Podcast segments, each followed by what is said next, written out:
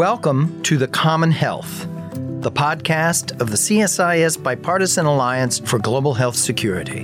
In it, we delve deeply into the puzzle at home and abroad that connects pandemic preparedness and response, HIV/AIDS routine immunization, primary care, and the geopolitical impacts these have on human and national security.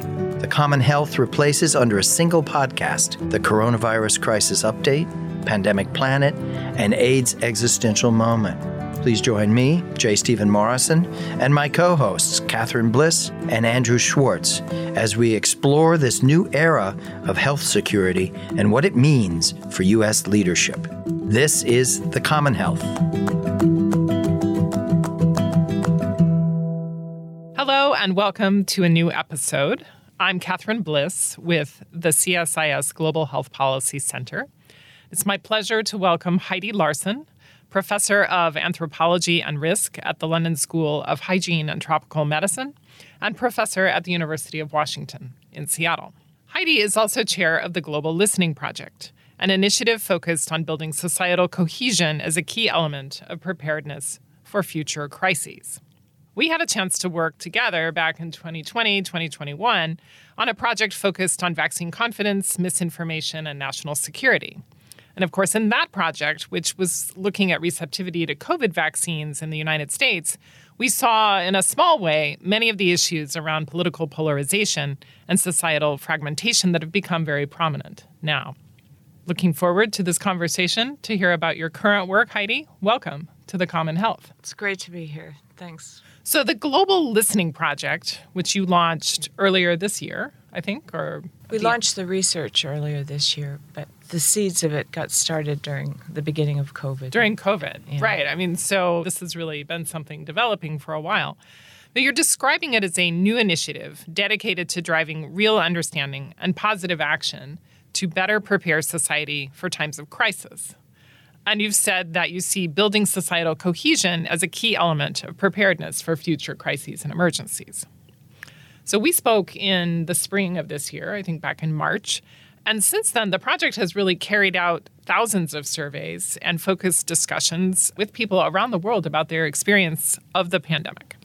So I wanted to ask you to say a little bit about why you started the Global Listening Project, what indicators you're using to kind of understand social cohesion, what that means in different places, and how things have evolved since the launch of the research. Great. Thanks so much. Having founded the Vaccine Confidence Project in 2010 and having built and launched a Vaccine Confidence Index, when COVID hit, we had already 13 years of building a global research network. I mean, a whole network of researchers around the world, and built a collaboration with our data collection partners, Orb, and also had learned about building an index. And so I really felt like a lot of what we had learned in the vaccine space pointed us to a lot of underlying factors that were relevant to a number of different health interventions, well beyond vaccines. Trust was one of the most fundamental ones, but there were a number of other ones. So, the other thing that was going on at the time before COVID was that there was a bit of an epidemic of pandemic preparedness initiatives on the heels of H1N1 and then Ebola.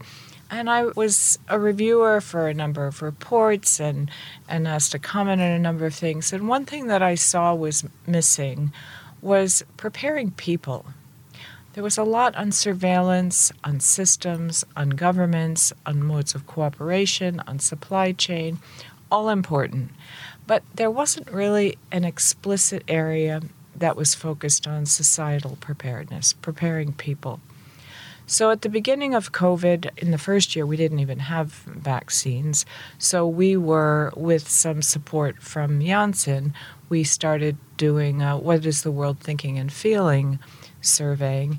And then I was fortunate enough to get a MacArthur Award under a new bucket of funding that the board decided to set aside on addressing inequities and injustice in the context of COVID.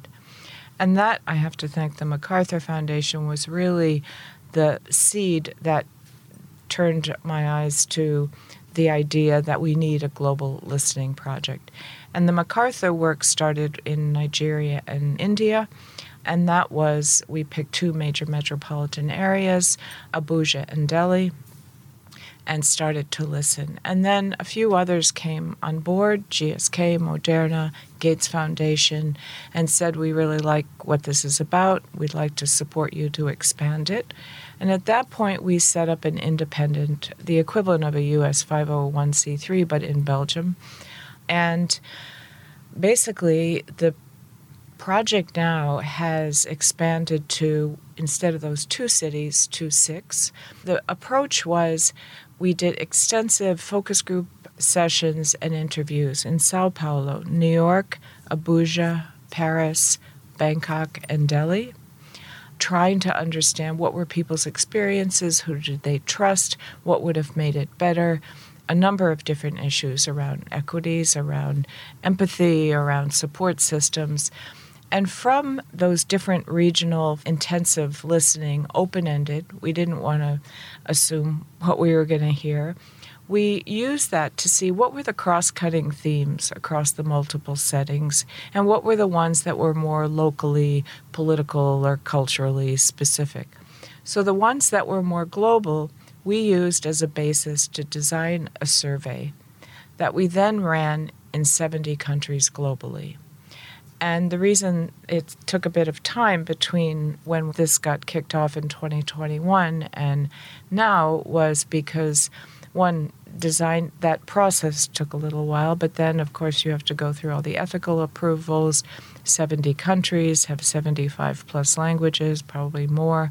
So there was a lot of preparedness to roll that out i don't think we could have done it in the time that we did without having that previous infrastructure we had built in the previous 13 years and this past summer in july and august we ran the 70 country surveys and it's been fascinating to see the range of differences. And the plan right now is to roll it out but I've really been on these last two months sharing this some of this preliminary data in roundtables in some of the local settings.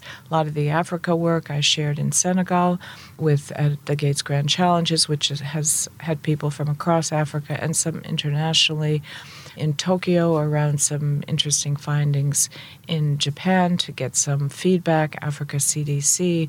I was just in New York. That was one of our focus cities. And today, as you know, we'll be sharing it with a mix of partners with CSIS to get early feedback. That's pretty atypical to be starting to share things without the full analysis, but we really wanted to start to make this a genuinely listening project. And the other thing about the index and the whole approach is we didn't sit around a table in Washington or Geneva or London or wherever to design these questions. Everything about this project has been from day one defined what people on the ground around the world have told us. And we want to keep that spirit up and keep ears wide open and eyes wide open because we often assume what people are thinking and experiencing. And I think the people part of the COVID response was our Achilles heel. So it sounds like you've really been able to build on more than a decade of work doing public surveys and you know really already developing a group of trained survey experts or people who can carry out the surveys whether by phone or in face-to-face conversation and then adding to that these focus groups that have really enabled you to kind of hear from the ground up like what people were saying and, and so then really driving the themes the themes of the research one of the topics that i've heard you talk about before and i think you've mentioned is part of the survey is really looking at how people perceived their own mental health during yes. the course of the pandemic and i wanted to ask about that in the context of thinking about these 70 plus countries and different languages and just ask you to say a little bit about how you make sure people are being asked about or talking about the same thing or do you i mean when people talk about their mental health they may have different interpretations of what that means and so how do you either make sure you're getting at the same thing through the surveys, or then, at least from what people say, interpret that in a way that makes it comparative? It's a good question. and you picked a good example mental health. This is a very strong partnership, which we've had for almost a decade, more than a decade, with Orb International, who is a network of local research groups around the world. So, that, to be fair, this is a very strong collaboration with them, and they had that network before we came along. But what we've done is work closely with them to building a slightly different nature of that relationship. And they have a long history of rigor in doing data collection and through their local networks. And we also brought our own experience and insights. I think where we came along is having a different kind of local knowledge through other types of research. And these surveys are piloted, they're translated locally. They are, as you said, some of them, particularly in African settings, which are have lower internet or phone saturation are very much face to face. I think the consistency, there's a lot of testing of that. But something like mental health is not just, as you know, it's not just about literal translation, it's about conceptualization and experience. And you did pick a good one because both in Senegal and Japan, they had the out of the 70 countries were two countries where people were reporting the lowest amount of mental health issues out of the 70 countries. Iraq had the highest, and US was on the higher end, but not at the top. But in the roundtable, and one of the reasons I have been going around the world and sitting with local counterparts is to get some feedback on what do they think about these figures. And in Senegal, they said we definitely had more mental health issues than are reported. Again, all of these surveys are what people's perceptions are, what people's experiences were. And one part of the analysis is we're going to look at how the perception compares to the reality from a data point of view, from a public health data point of view. Because one of the things we want to bring attention to is that what people are experiencing, perceiving, in some countries has a huge gap with what's actually going on. And we need to bring those sides closer together. In the case of Senegal, they said, you know, also there's a lot of stigma around mental health. I mean, in the US, a lot of people, there's a culture of talking about issues, and but it didn't happen overnight. I mean, it's taken years to encourage people to acknowledge that something's going on.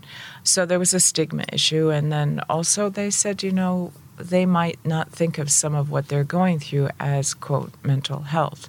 So that was another issue, and we wanted to talk more about that. And in Japan, I did a roundtable with, it was a mix of people from the Ministry of Public Health and Institute of Infectious Diseases, people from tech industry, from pharma, from different sectors, both public and private. And there were two younger women there who said, We're brought up to pull up our bootstraps, keep a smile on our face, and soldier on, and not to talk about these things. So there's that culture of keeping it in. But they said, also, we don't really have a language for these things. And then I heard from some of the people working in health, both in research and in the ministry, that actually there was quite a bit of mental health issues going on. There were, and there was a spike in female suicides during COVID. So, those are the kinds of things that we want to bring out to say, look, in these situations, if we want to get more dialogue, somehow we need to bring the two sides together. And I don't see much of that out there. You've got a lot of surveys, I mean, globally, a lot of surveys on what people are thinking, but it doesn't always get put in a context of, okay, what actually was going on. Another thing that was reported, the perception of how Japan was handling the pandemic was on the lower end of the spectrum, when in fact, Japan, particularly among the G7, did the best in terms of if you only count it by COVID cases and mortality. But that's not what the public's perception was in terms of government handling. So these kinds of things are what we really look forward to looking at in the analysis. I'm also trying to harvest today during our roundtable questions that people have because we want to think about that as we wade through this massive amount of data. It sounds like there's a real limitation to the official statistics that have been gathered by public ministries, maybe as you said, about number of visits to public mental health centers or number of suicides or other indicators that might provide some official documentation of where there were challenges or not, and then the public perception of the experience of COVID itself. And so part of what you're trying to do is yeah, I wouldn't say together. it's a limit in the data because the data is there, but what we're learning is what the public experience and perception is. We in public health go out there with a kind of evangelism around interventions about take this, it's good for you, and hoping that, expecting sometimes, and hoping that people will line up. But one of my points throughout my vaccine work, but increasingly in this other work is we're not paying enough attention to what people are feeling and thinking. And if there was one big theme that came up across all these initial six cities, as well as the broader work, is that people really felt like they had no voice during COVID. And they felt like it was very top down.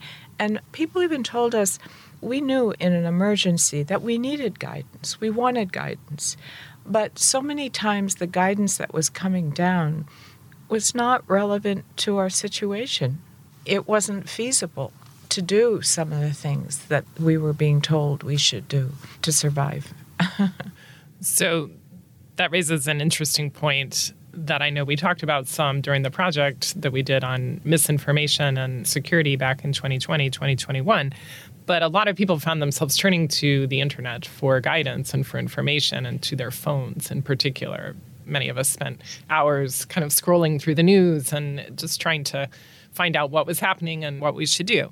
But one of the questions in the survey or a set of questions really focuses on use of technology and apps in particular and how much people use things like fitness apps or meditation apps and how much they're willing to share their personal data with those apps. And I was curious just to hear a little bit about what you're looking for in asking about those kinds of issues and where that fits into the landscape of kind of trust in institutions and thinking about this mix of health, trust, and information. Yeah, that's a great question. And we do have a whole section that is a deeper dive on trust in technology and use of technology.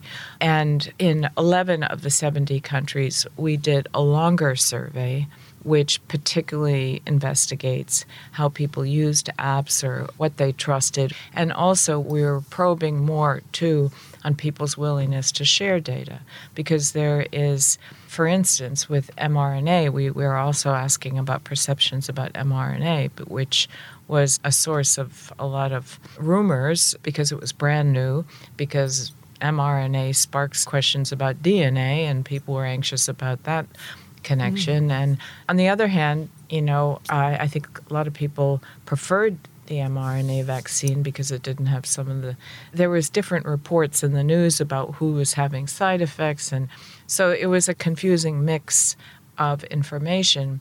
But the reason we also wanted to understand more about mRNA was we're at the beginning of a wide spectrum of new vaccines and therapeutics that are going to be using the mRNA platform. So we think it's really important to understand where do we need to get more clarity or understanding and also the whole field of personalized medicine is dependent on people's willingness to share genetic information, other information, and that's a whole new emerging field. So we thought this was also an opportunity to start to understand that a bit more.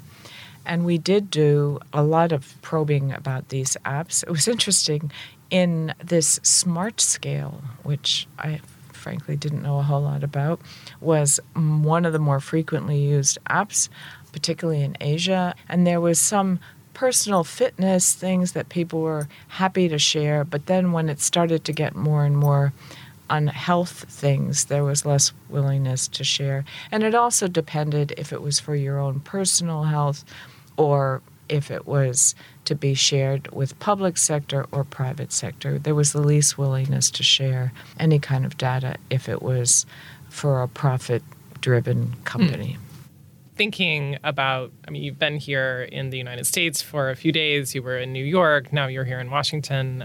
The Pew Research Center just came out with a new survey showing that people's trust in science and technology is even lower now than it was during, I guess, the middle of the pandemic. And even smaller numbers of people think that public health at this point has a positive role to play in society.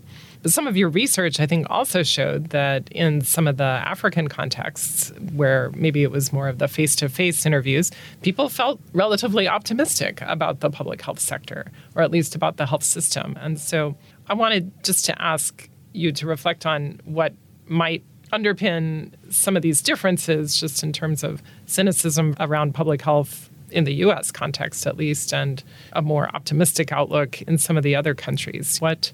Well, I think the questions were, were more around based on your experience during COVID, does it give you a sense that in future the health system is going to get better and is it ready for another crisis?